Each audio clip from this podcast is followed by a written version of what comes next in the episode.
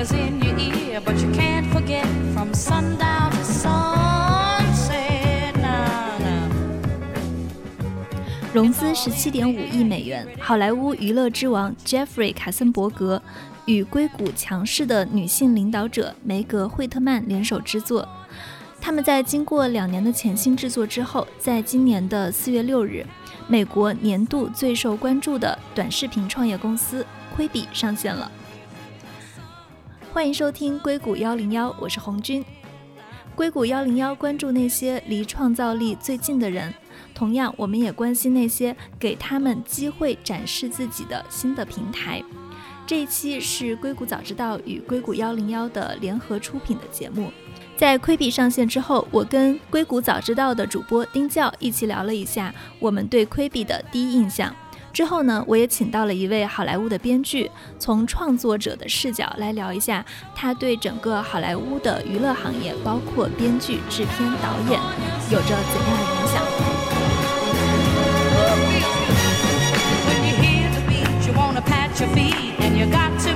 Cause it's really such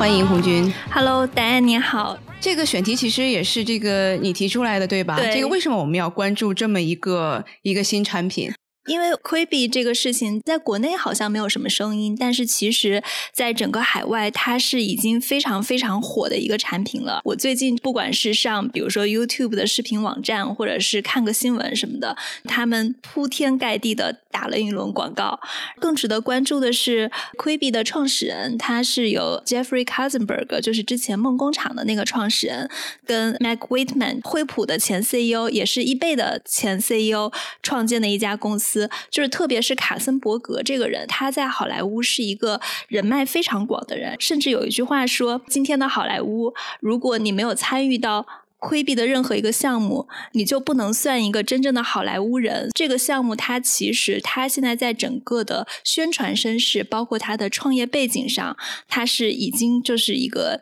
算是在好莱坞非常备受关注的一家公司。另外，它是刚刚创建，第一次推出产品就融资了十七点五亿美元。哇哦，它是从一八年开始的，是吧？我来硅谷的几年，就是他们就一直在不停的放出声音，但是 Quibi 好像是最近的名字，因为我印象中最早就是卡森伯格做这件事情的时候就已经有很多宣传了，那个时候他们的名字叫做 New TV。他们换成这个名字是为什么？因为 Quibi 这个名字其实不是一个词嘛，对它是什么意思呢？Quibi 是 Quick Bites 的缩写，就是速食的缩写，因为他们的节目是想做五到十分钟的短片嘛。大概就是说，我不是像抖音的那种用户上传的五到十分钟，而是最高质量的五到十分钟。所以他们的那个宣传口号就是 Quick Bites, Big Stories，五到十分钟以内的短片，但是质量是非常非常好的，堪比大片儿的。所以它这个整个是用好莱坞的手法，然后来做短视频，所以是这样的一个故事，吸引了非常多的这个投资和大家的关注度。对，我觉得更重要的是，是它的背景吸引了很多人。因为我记得你跟我说，你曾曾经这个采访过卡森伯格，对吗？对，然后你对他的一个这个呃印象是怎么样的？呃，我我其实可以讲一下之前采访的那个故事，那个还蛮逗的。当时是二零一二年，是二零一二年还是二零一三年的这个财富论坛在成都，当时是有很多这个世界五百强的 CEO 都去了。卡森伯格是要跟黎瑞刚一起做一个东方梦工厂，也就是说他的梦工厂想进中国，是这样的一个契机下采访他的。但是其实我们是约了四十五分钟的独家专访，他最后给我的时间非常的短，大概就只有十几分钟、二十分钟的样子，还包括了拍照时间。卡森伯格是一个个现在都对我有很大影响的人。就我采访他最深刻的两点感受是，我问他：“你觉得中国为什么就是做不出，比如说世界级的动画片？如果我们要做世界级的动画片，需要什么？”他当时就说：“他说耐心。”他说：“你要做世界一流的片子，就需要有世界一流的耐心。”这个点我还蛮触动的，因为我们自己其实都是，不管是文字工作还是说做播客，就是我们都知道，在一个创意行业里，你可以把一个事情就是做得更加极致。但那天很很逗的是，在整个采访中，他表现出了他的极度不耐心。他不耐心到什么程度呢？就是比如说我的问题稍微长一点点，他就会说：“你到底想问什么？” 他自己在好莱坞也是这样的一个人，就是他是一个非常好胜、直截了当。像、行动力惊人的人，他自己看起来他的性格不是一个很有耐心的人，但是他对整个动画片他的耐心是惊人的。就比如说。当时像他觉得怪物史莱克不太好的时候，他可以去砍掉这个一半的剧本，然后全部重写。他可以花两三年的时间去打磨一部剧本。对对，我其实对他的这个印象也是来自于好像是哪一年的这个小说吧，就是高晓松的他的呃有一期节目，因为他当时我不太记得了，可能是在帮阿里巴巴在聊和这个梦工厂的收购，可能是这样的一个事件。然后这个对我印象特别深刻的就是卡森伯格怎么样来表述他自己是一个非常有这个毅力和持久心的这样的一个非常执着的一个人。他当时是呃说他可能。花了有大概十年的时间吧，然后他就想要这个买有一一个好莱坞山上，因为这个地方都非常贵，然后有可能又带土地的这样的一些房产是特别难买到的，然后他就每年去跟这个房产的原原来的拥有者去跟他这个拜访，然后后来变成朋友，然后以至于这个后面就真的是之前的房主就把这个房产就卖给他了，就所以说能够从侧面表现他是一个特别这个执着、特别坚毅的一个人吧。对，就当时也是对我这个印象特别深刻。对对对，然后我印象很深的是高晓松当时还说了一句非常就是总结的话，他说：“他说卡森伯格每次跟别人讲完他这个故事来推销自己的时候，都要加一个标志性的结论：我卡森伯格想做的事情没有做不到的。”我采访他的时候，第二点他会觉得整个好莱坞成功最重要的就是好故事，就是怎么讲故事是最重要的。刚刚我们说到他耐心的时候，也举过例子，他可以花很长的时间去打磨剧本，然后这个同样反映在就是他对好故事的执着上。他会愿意花两到三年的时间去打磨一一套剧本。卡森伯格的成功，首先是他在迪士尼的。呃，时候他领导的《狮子王》《美女与野兽》大热，就是他让动画部门成为了迪士尼的王牌。他去梦工厂又操刀出了非常多饱受好评的动画片，而且他是不停的提高整个动画片行业的这个每秒制作成本的上限。我觉得跟他现在做亏比这种就是一掷千金，然后我们把钱都投到制作成本上，这个思路是非常像的。对，那我们刚刚说了这个卡森伯格，那我们再说一下惠特曼吧。但惠特曼其实现在是 CEO，对吧？是 Quibi 的这个 CEO。对，呃，惠特曼跟卡森伯格是完全不一样的两个人。他之前在易贝跟惠普都担任过总裁。呃，他跟卡森伯格的相识也是之前，其实惠特曼还有一段，他是在迪士尼做过战略规划的副总裁。可以这么说，就是这两个人概括起来，就是惠特曼之前的经历主要还是混硅谷的圈子的，所以他的思维是非常的技术化的。然后卡森伯格是主要是在好莱坞这边，他的思维是。是很形象化的。就惠特曼之前在接受采访的时候，他也说他要做的亏比就是把好莱坞跟硅谷合二为一。他跟呃这个卡森伯格的认识也挺有意思的。当时惠特曼在惠普，卡森伯格在迪士尼，然后他就要把一个惠普的震荡器卖给迪士尼。迪士尼后来用那个震荡器做了一部新电影，叫做《气船威利号》。如果没有这个震荡器，迪士尼基本上就做不出来这样的片子了。所以他其实一直都非常强调说内容行业跟科技行业的结合，包括他现在在招人的时候，他会要求做内容的人必须要懂技术。最终他们是决定把亏比的这家公司放在好莱坞，因为在他看来，硅谷是找不到好的内容人才的，但是好莱坞是可以找到好的技术的。所以，这个我们在看到这个惠特曼这边，他其实也是一个硅谷大佬。然后，整个这一次，我看他也挖了非常多的这个硅谷的产品人才，对吧？然后，他们整个这个在产品的这个表现形式上面，因为我我只是这个用了大概可能两次吧，整个的这个流畅程度啊，或者产品设计的新颖程度，其实是非常强的。你看了哪些片子？你觉得怎么样？我看了他主打的那个节目叫《Survive》，然后就讲一些这个有精神问题的一些年轻人，就就我就觉得太慢了，他的叙述手法啊什么的，就跟我们平常这种感觉的短视频，就像你刚刚讲，可能三五秒我就要有一个这个段子，或者要抖露一个包袱，就太太不一样了。就有的时候我就看不下去了，可能比如八分钟的一个片子，我看到两分钟我就已经没有耐心了，因为我拿着手机的话，我不知道。这个到底是拿着手机好还是放下手机好？因为这个时间段，我就觉得我又没有平常一个手机架子，对吧？大部分用用户可能也看短视频的时候，因为会刷，肯定会两个手在用嘛。然后，如果你要看稍微再长一点的节目的话，你就会呃，比如说是换到电视的这样的，或者是这个更大屏幕的这样的一个平台系统上面。对 Quibi 来说的话，我就觉得我我到底是 是是拿着手机还是把手机放下？我发现我自己在用的时候，我是就想把手机这个放下来，就这个是我的一个一个感受。广告其实是没有。链接到外面的一个具体的一个呃一个叫做什么 landing page 一个落地的这样的一个页面的，所以这个其实对于互联网的广告来说还是不太一样，对吧？你不管是在抖音啊或者在其他平台上，你如果有这样的一个广告出来，是肯定会有一个广告商的这个页面的，但是 Quibi 现在还没有。哦，我我是直接订阅的那个无广告版本，所以我一个广告都没有看到。对，所以我看到广告了。对 对，我觉得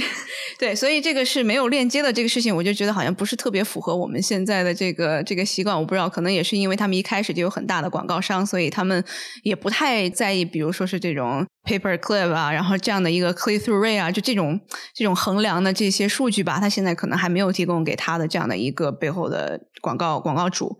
啊，这个是我观察到的一点。然后另外一个就是，我就觉得它就跟电影一样，所有的地方都会有字幕，你可以把这个字幕打开，可以关上。有的有不同语言的，就是一个产品，它就完全是表现了他们就主创人的他的一个呃一个背景吧，是这样的一个感觉。我自己的感受跟你很相似，我也会觉得一个八分钟的电影，我经常看到一两分钟就持续不下去了。另外，其实我记得我们昨天还是前几天聊天的时候，你说你最开始在看这个窥比的时候，你你是一直手机是竖着放的，然后全是特写镜头，你并不知道它可以就是把它横过来。对 对对，他们其实这个它本来是它技术上他自己觉得很值得夸耀的一点，叫 turn style，就是说你横着看是这个电影大片。的效果，你竖着看是特写的效果，而且手机会自动转换。就我相信这个里面一定是会有技术难度在的。呃，就比如说你要怎么把转换的时候，正好这个竖着的镜头是主角的特写脸，而不是什么其他的镜头。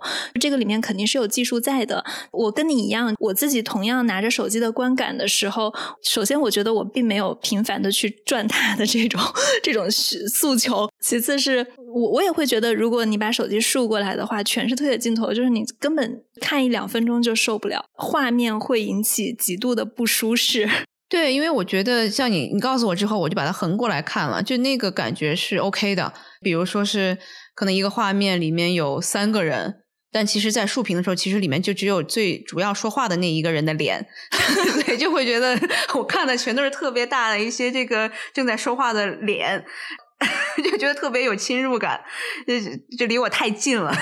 对，如果把它横过来，我就觉得还好，就是正常的我们可能看电视的这样的一个一个画面的比例。就如果真的是竖屏来说的话，我就觉得就哪儿哪儿都不对劲。然后我又看了一下，它其实有跟比如说是这个 BBC 合作，然后比如说跟有其他的一些这个媒体公司合作，有非常多的这个内容在上面。但是我就觉得稍微有点，比如说是我要看一点可能快的，然后搞笑一点的视频，我可能会去这。这种短视视频的网站就现有的，片比如像什么 TikTok 呀、抖音啊，然后如果长一点的话，我就会去看 Netflix 了，对吧？因为我有这样的一个固定的一个用户习惯在这儿，嗯，所以我就不知道我拿起这个手机来，我可能刷到这个 Quibi 的东西，然后这个四分钟到十分钟左右的这个时间，我倒是应该举着手机呢，还是把它放在那儿？然后我就觉得，我不知道这个这个用户的场景是否存在，我不知道你怎么看。我跟你一样，我认为就是窥避它的需求到底是不是一个伪需求，这个是非常值得深究的一个问题。因为我看窥避的感受有跟你类似的感受。首先，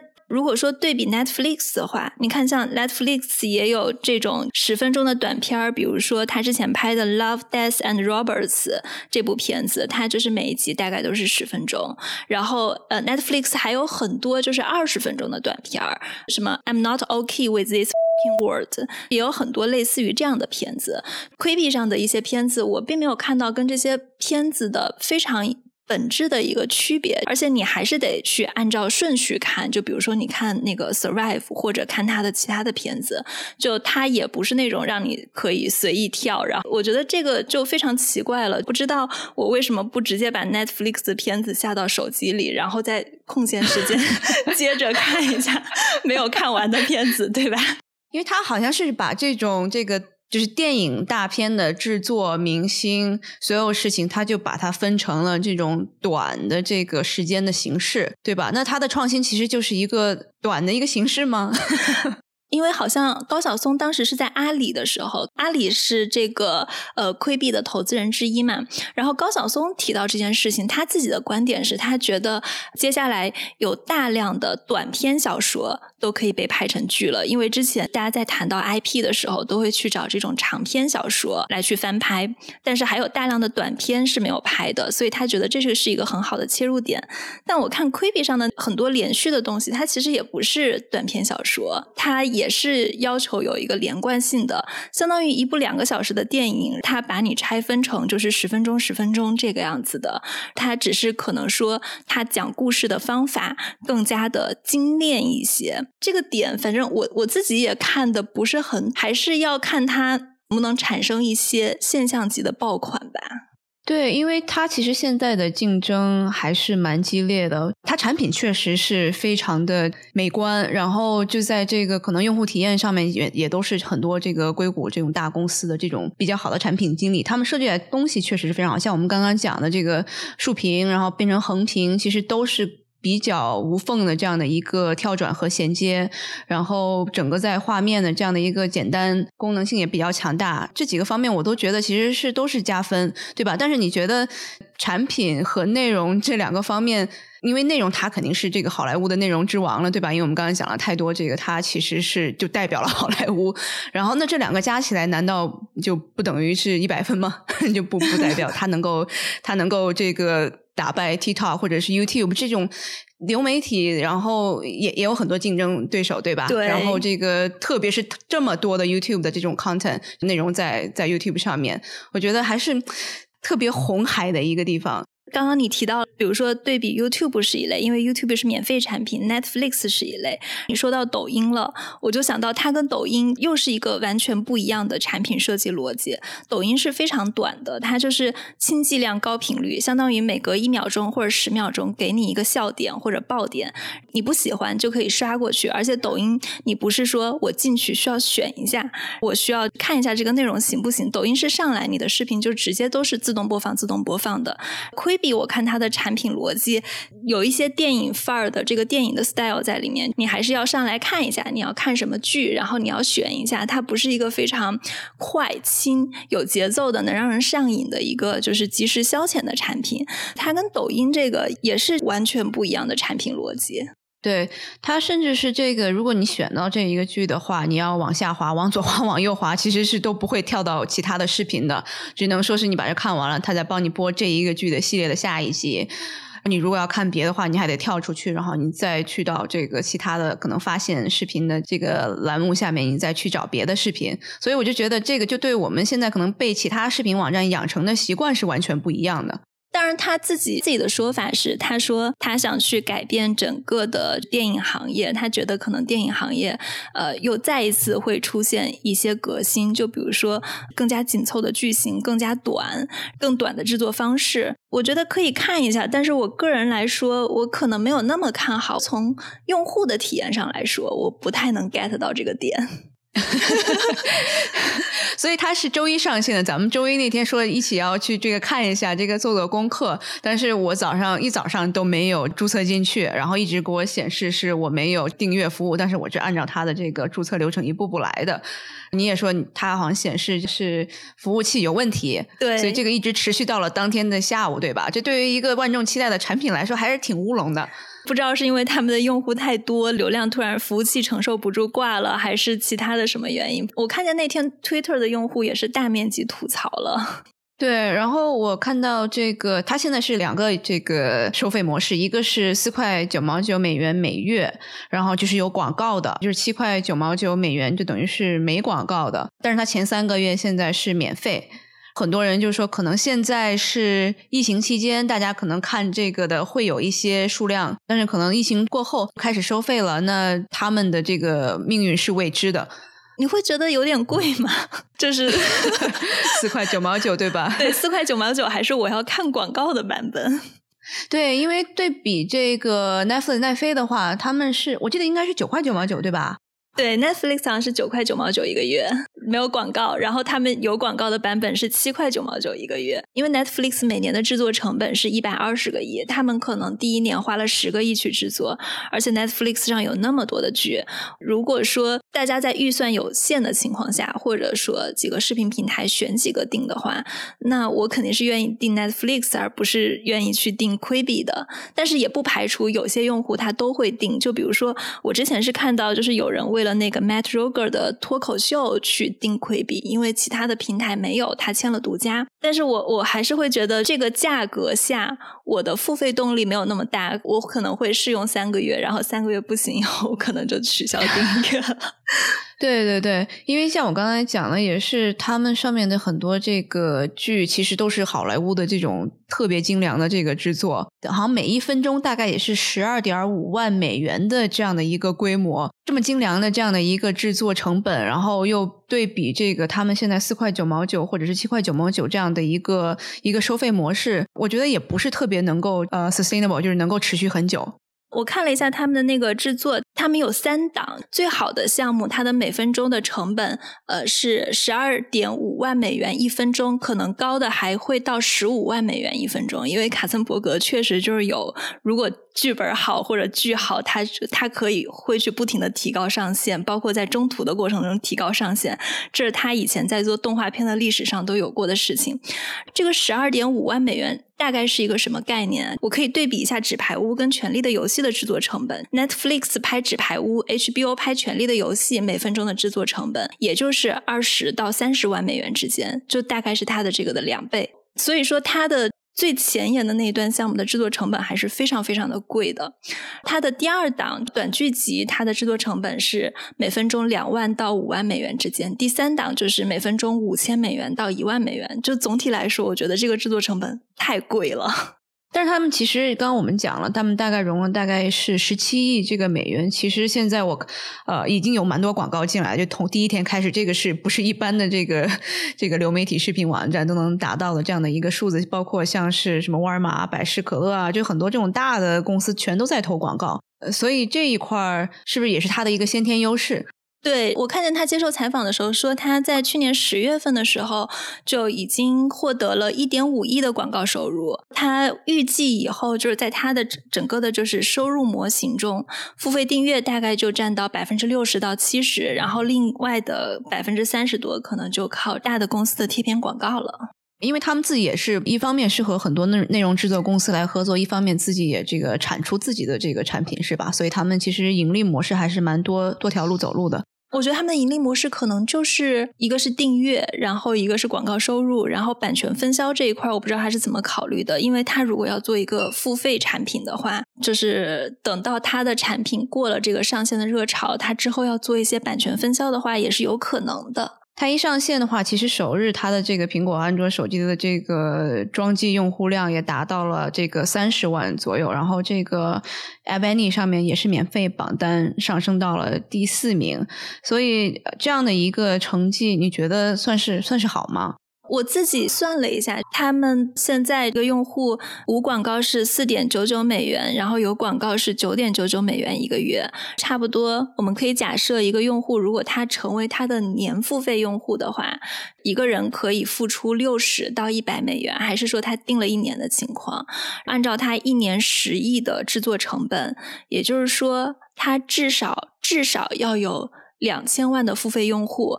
付费用户，而且是付费年用户，才能去达到它制作成本的可能百分之七十左右。我觉得它的用户怎么着也得是千万级以上的吧。像 Netflix 现在就有一点四五、一点五亿的用户。对，但我看这个另外一个新闻，就是因为迪士尼的那个家，然后它的一个流媒体的服务应该是美国去年上线的，然后今年前一段时间是欧洲上线了，然后他们刚刚达到了五千万的这个用户，啊，然后他们的股价大概上升了这个百分之七左右吧。但五千万这个用户什么量级呢？这个就是这个呃 Netflix 在前七年加起来的这样的一个总体的用户量。所以，所以这两个全都是肯定还是内容为王了。然后他们自己积攒了非常多的这样的一个用户，我就不知道，可能作为一个一个新的平台，像 Quibi 这样子的，已经是在这么多 竞争类型产品的这个中间，能不能开辟到他自己的一个特殊市场？对，我觉得其实对于亏币来说，它的问题还是我们刚刚提到的那几点。首先，它的这个五到十分钟的短视频，这个需求有多强烈？它是不是一个伪需求？然后，它的这个订阅价格对比它的竞争对手来说，这个价格是不是有吸引力的？其实我我自己啊，就是我自己是一直在想，他为什么要去做这个四点九九美元的加广告订阅，而不是早期就直接无广告、零门槛看广告，相当于分成两档嘛？他他这样，他可以把大量的用户吸引过来，然后一旦用户就是在他这里找到了他们喜欢的 IP 版权，又是他这里独家的，这样岂不是更好圈人？我觉得他可能在这三个月也会是在试验一下他们的这个，就在做一些用户测试吧。因为这三个月免费期，其实对任何一个一般来说可能是七天或者是最多一个月的这样的一个免费试用，就所有的这种付费服务，所以他们这个三个月还是蛮久的。我不知道你在看这个窥壁上的内容的时候啊，你自己有没有一种就是窥壁的内容非常美国受众的这样的一个感受？因为他们其实还是蛮多明星在上面的，不管是可能是纪录片啊，或者是这种脱口秀啊，这基本上都还是一些有名气的人在上面，可能也是他们的一个策略吧，就是想要拉更多的明星本身的粉丝先进来。我觉得是基本上可能不管是涉猎的话题啊，还是这个可能这个内容的这个领域，基本上还是是以美国观众为主的吧。然后它也是只在美国上上线了，对吧？其他都还没有。我还没有去看其他的市场，中国好像是不能看的。对中国是不能看的。据我所知，应该是先在美国先上市了，也可能是只是第一步的这个测试吧。但整体看来的话，它其实这个刚刚我们也提到了一些，它分为这个好几档嘛。这个不管是从这个制作的费用，还是这个内容的这个形式，然后它就像我们刚才讲的那个呃，survive 这个叫做叫什么求生，它是权力的。游戏的这个其中一个女主，那个索菲特纳，她主演的嘛，所以她这个就是摆在最主要的这个位置。你一开这个这个应用，然后基本上那个剧就是这个第一屏。然后这种它算是这种章节电影，就 movie in chapters，所以就是特别高质量制作的这样的一个电影。剩下的是一种无剧本的这样一个系列，unscripted series，所以这个就相相对来说，像你说的是制作成本在两万到五万美元之间吧，所以基本上是这种无剧本的真人秀啊，或者纪录片，就等于说是我看了有一个这个讲讲猎豹的，就想有点像这个发现频道，就一个明星他坐在那儿，然后这个后面再再配合一些这个动物的这样的一些这个画面在上面，对对对，然后我也是觉得挺挺奇葩的，嗯，因为。他平常我可能看更多的是一些什么电视剧啊，或者是一些什么喜剧片，他会在里面。然后他现在让他来做一个这样的一个发现频道的这种纪录片，其实是还还蛮穿越的。第三类的是这个每日必看，就像是啊，比如说是新闻类啊，然后比如说是这个，还有一些像是 MTV 这种音乐这个呃 music video 这样的一些这个内容。嗯，所以它其实是第一天上线的时候，大概是将近有五十个节目上线的。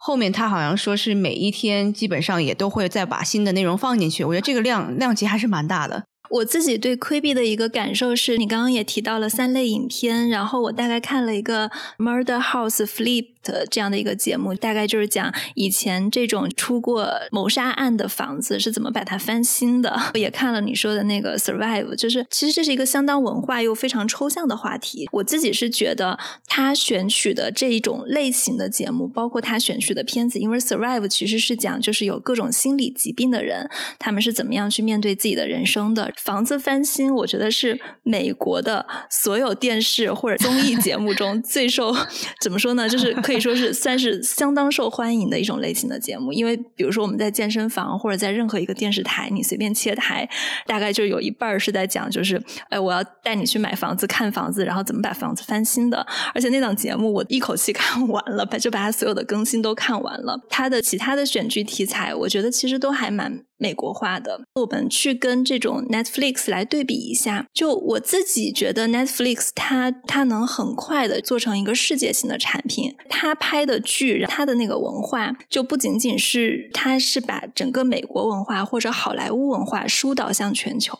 而是说它本身它在创立的时候，它就去吸引全球各国的人才。然后他的那个剧里面是有各种文化的价值观的。好的电影、好的剧一定是会有人类的共性在里面。比如说，呃，亲情、爱。Netflix 给我的感觉，它的文化是远远的比 Quibi 这些剧呈现出来的文化要多元化的。Quibi 是一个我自己看它现在这个产品，我觉得它是一个非常好莱坞调性的产品。但是 Netflix，我自己的感受是它是一个非常硅谷调性、多元化调性的产品。对，然后其实 Netflix 也不是一开始就在拍自己的剧嘛，他们其实是也积攒了非常多的数据，然后知道大家其实什么样的用户会喜欢什么样的剧，然后有很多这种的这个 data point 这个数据点在这里，所以这个可能也是不一样的地方吧。因为传统的好莱坞制作公司，它可能在在最终端的这些用户的这个数据上面，他们应该是欠缺的吧？肯定是奈飞啊，或者是亚马逊，他们会对这个数据会了解的更清楚一点，比如什么元素会吸引大家，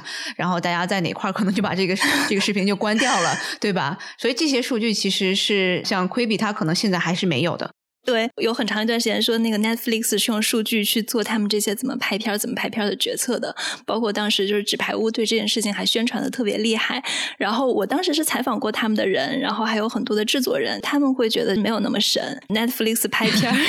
还是其实还是编剧对人的把握，然后他们会适度的就是去做一些参考。所以其实也不是说是差得太远，还是在同样的一个一个水平上在竞争的。对，只是说它的可能个性化推荐呀，在一些技术上的东西，它会做得更好一点。我们刚才也聊了蛮多的，我们从这个卡森伯格他的这个背景，然后他的这个雄心抱负吧，然后这个聊到了产品的模式，然后和产品的最终形态，然后也大概分析了一下他的竞争对手 Netflix 和亚马逊，还有这个迪士尼他们现在的这样的一个呃基础情况吧。红军，你是觉得 你不是特别看好？你觉得三个月后你就给他肯定取定了，对吧？因为我这才看了他们的节目一两天嘛，如果可能有我特别喜欢的节目，我也倒还好。我在订阅这些片子，就比如说我可能同时订阅 Netflix，又订阅了那个 Amazon Prime，就是我还是在订阅这些产品上蛮舍得花钱的。但是，但是前提是它一定是有爆款能够吸引到我。我们得持续关注，看看它到底能不能产出这样的一个爆款，是不是就是从明星的他的这个热度能够带出来，还是这种好莱坞的拍摄风格能够带出来，还是有什么样的这种爆款的编剧能够带出来？那天我记得我们在讨论 Quibi 的时候，杜晨说了一句话，说的很好：所有拿到这个量级融资、放出这种声量体积的公司，最后的结局有两种，一种就是成了，成了巨头；另一种可能就是下一个，是不是下一个乐视、下一个瑞幸，挺有道理的。从心理来说，我自己因为我对卡森伯格的动画片，还有加上我采访过他这个人，我是一直在关注的。就是我知道他是可以做好内容，我自己也算是一个内容创作者。我看他去做这样的一个视频产品，这种高质量的视频产品，我心里是有很多很多的尊敬的，也是非常希望这个产品能做出来的。另外，从普通用户的角度，确实现在这个产品的点我还不是很能 get 到。我觉得杜晨说的那两种情况。可能都存在这个产品未来会怎么走？我相信，不管是在媒体中，还是他在自己的成长中，他的这种争议是会一直存在的。但是我们刚刚也说了，这个卡森伯格也是一个特别有持久毅力的这样的一个人。那如果这个是他可能决定我一定要做的事情，说不定他可能也会像是其他的这种创业公司一样，会有很多的市场产品的这个契合度，然后慢慢他也能 figure out。所以我们也也也拭目以待吧。其实对我听出来了，你可能一开始出来是有一点有一点失望的，对吧？对，在看视频的时候有一点无所适从。也其实也像像他说的，没有一个之前是类似的一个产品是这样子，所以他在开拓一扩新的领域。所以这个新的领域到底是有没有人会会来看，是不是一个成立的一个一个需求？所以这个事情也还是言之过早。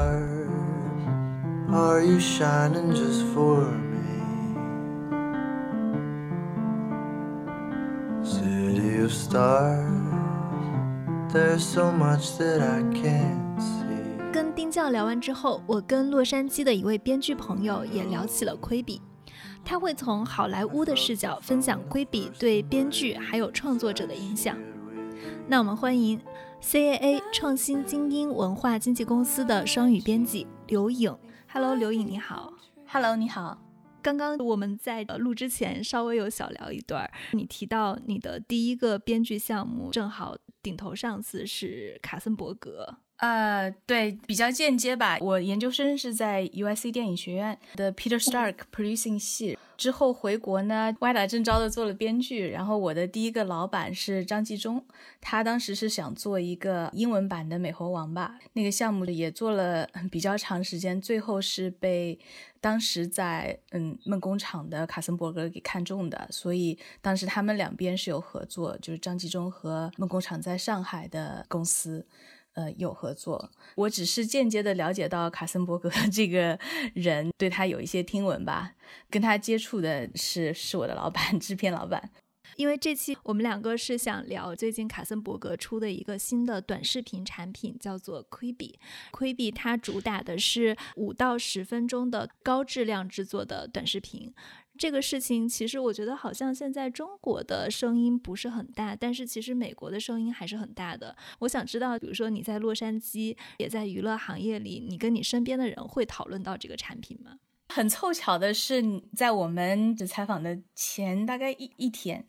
呃，嗯我的前经纪人让我一定要看一下的 Quibi 的 keynote。当然之前也听说过他们，所以介绍这个项目，这介绍这个 Kino 给我的朋友的确是挺激动的，就觉得这个东西特别特别有意思。我也看了，因为之前的了解也只是说听说，那么那个是比较系统的一个多小时，将近两个小时的介绍吧。我自己的感觉呢，就是说的确是有一些创新的地方，而且我觉得他们的时机是。刚刚好，因为国内疫情爆发之后，网络视频这个行业发展就比较快，所以我觉得这也算是他们的一个好时机吧。对于好莱坞业界人来说呢，对于已经在从业的人是一个机会，因为有更多的地方可以卖他们的编剧的 service 或者演员啊、导演啊，都会有更多的窗口。但是当然，因为是卡神嘛，大家叫他卡神 做的。我自己的感觉就是说，对于观众来说多了一个选择，而且我也看了一下他们的东西，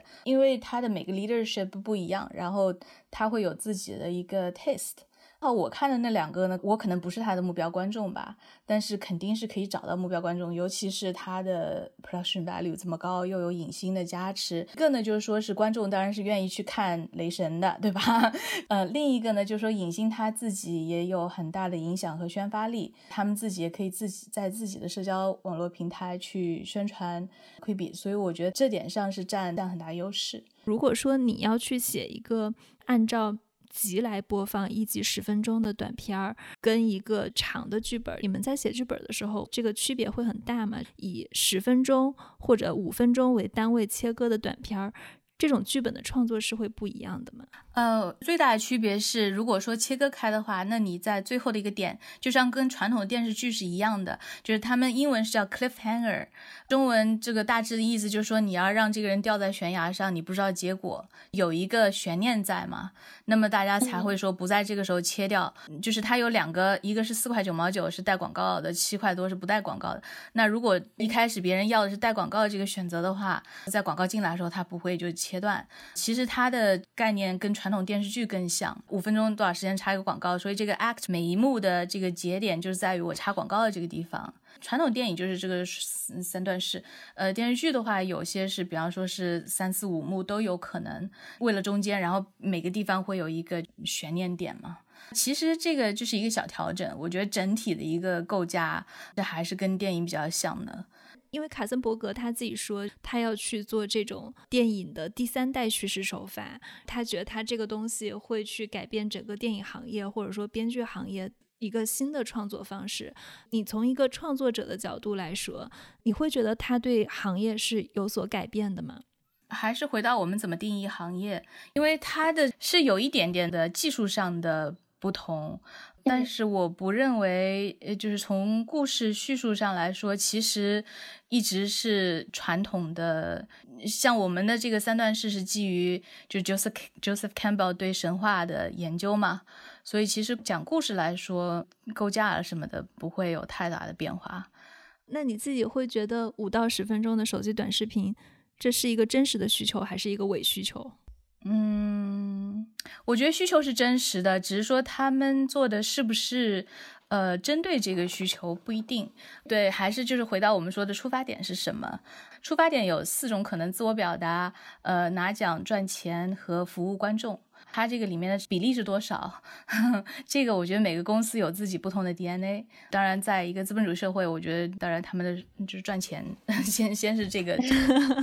其实，在国内媒体写文章的时候，他们都会把亏比认为是抖音的竞争者。在美国的媒体中，他们都会把亏比拿来跟 Netflix 做对比。你会觉得，就比如说对比 Netflix、抖音，或者说 YouTube、Amazon Prime 这些不一样的视频产品，你觉得谁是规避可能潜在对标者呢？呃，我自己的理解的确跟 Netflix 更像，因为抖音的话，又是回到我们刚才说的这个 YouTube 的那个呃人讲的这一点，就是社社交群体的一个参与度。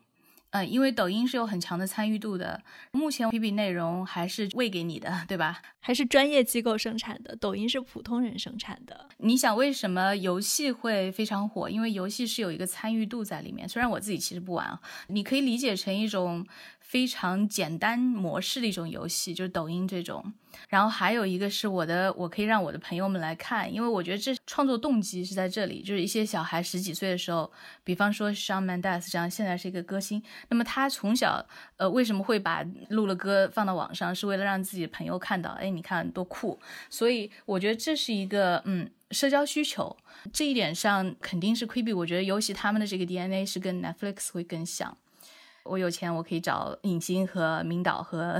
这些人来跟我玩，就这样。之前我们也提到了，它的一分钟成本可能有十二点五万美元到十五万美元这样的一个投入产出比，应该在好莱坞来说都是还蛮高的一个预算吧。其实我帮你算了一下，如果说是这样的话，它的算一百分钟的电影的话啊，那么就是说是呃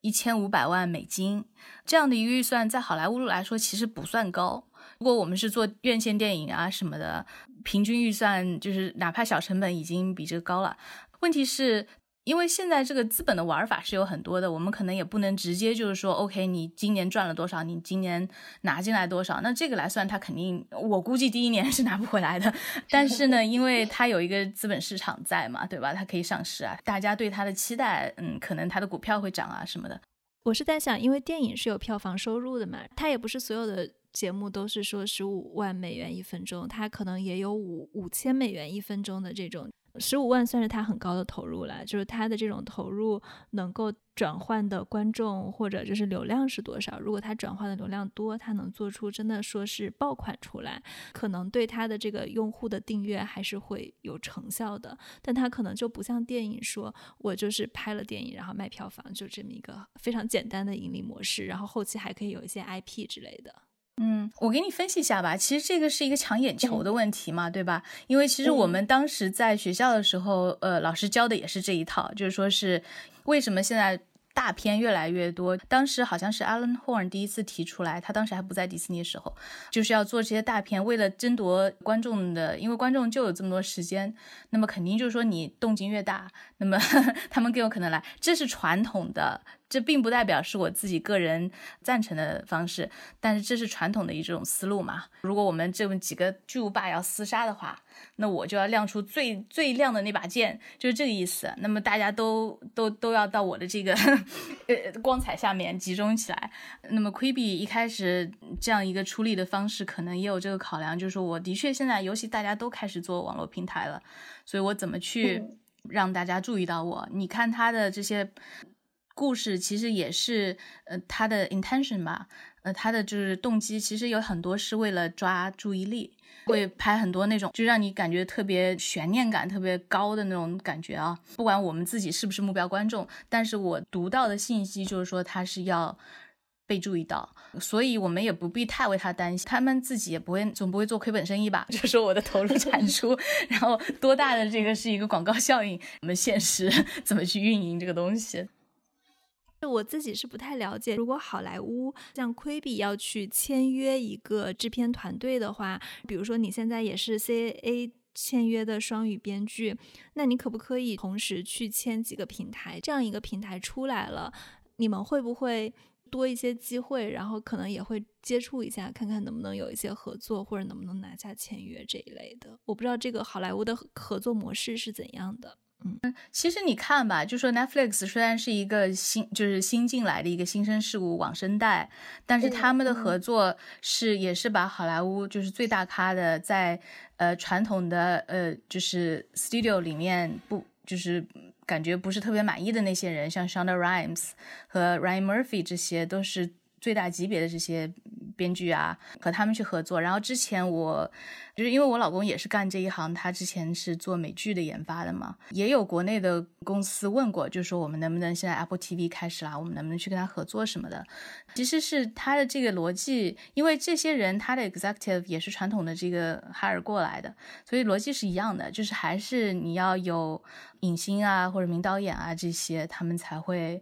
一般来说啊，就是说传统的投资的，它的这个我要有一种安全感嘛，对吧？所以其实没有特别大的区别，它还是头部流量的机会，不是中部的。其实这点上，我觉得中国，嗯，对年轻人，当然国内，呃，有有他自己的问题，只是说的确机会是会多一点。当然美国这边呢，因为他比较传统啊，做事情会比较规矩啊什么的，那么这个代价这边叫 gatekeeper，把门的这个人是有一层一层的。我觉得很多年轻人其实在浪费时间，就是我看很多 USC 毕业的人吧，其实很有才华，只要把他们组织起来。拍出来的质感完全都是可以达到大片质感，可能就是十分之一的钱就可以达到那个质感。但是呢，因为好莱坞的游戏规则就是说是，其实还是一个，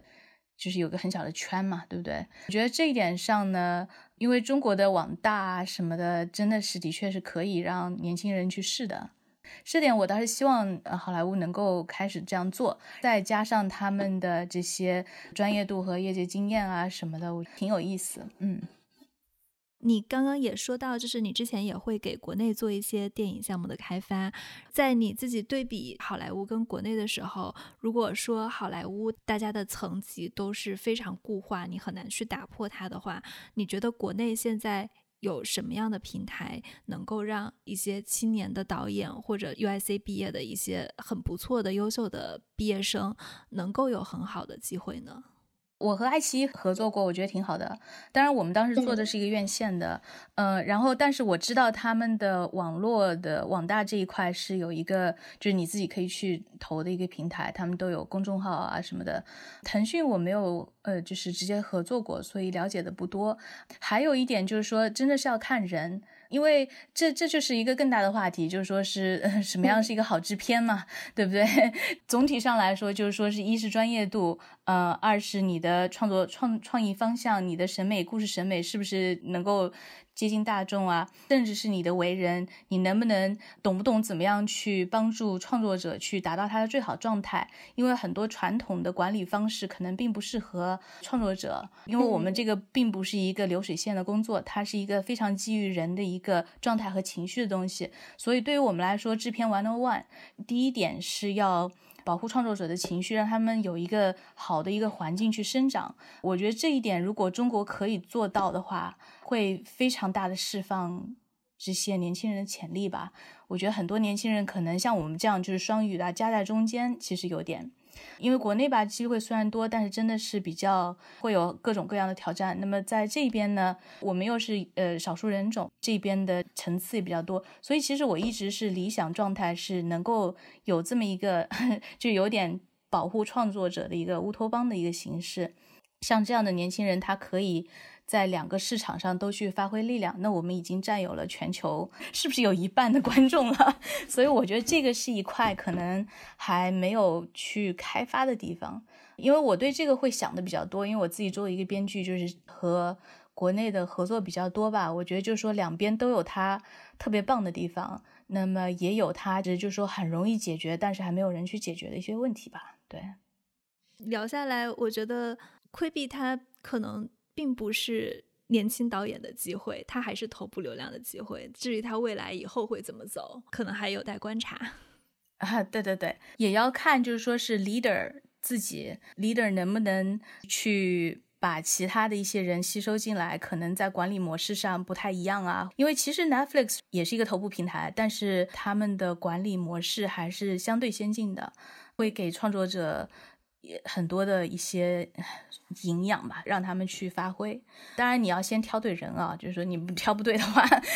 呃，瞎发挥那也没有观众。对，所以我觉得是也是要基于个案，像我刚才说的制片一样，一个好制片可能要具备多元的这个元素吧。如果说能够有一个团队把这些元素全部把它集结起来，就成功。事在人为，对，就是这个关键点在于人。嗯，好，谢谢你，聊得特别欢快。这就是我们今天的节目。如果你喜欢硅谷幺零幺，可以在苹果 Podcast、Google Play、Spotify、喜马拉雅等主流的音频客户端来搜索“硅谷幺零幺”，订阅我们。我们的微信公众账号“硅谷幺零幺”也在陆续输出一些精选的文字版本，也欢迎大家订阅转发。感谢您的收听。Voice that says I'll be here and you'll be alright. I don't care if I know just where I will go, cause all that I need's this crazy feeling I got tapped out of my heart. Think I want it to stay. City of stars, are you shining just for me? City of stars. You never shine so brightly.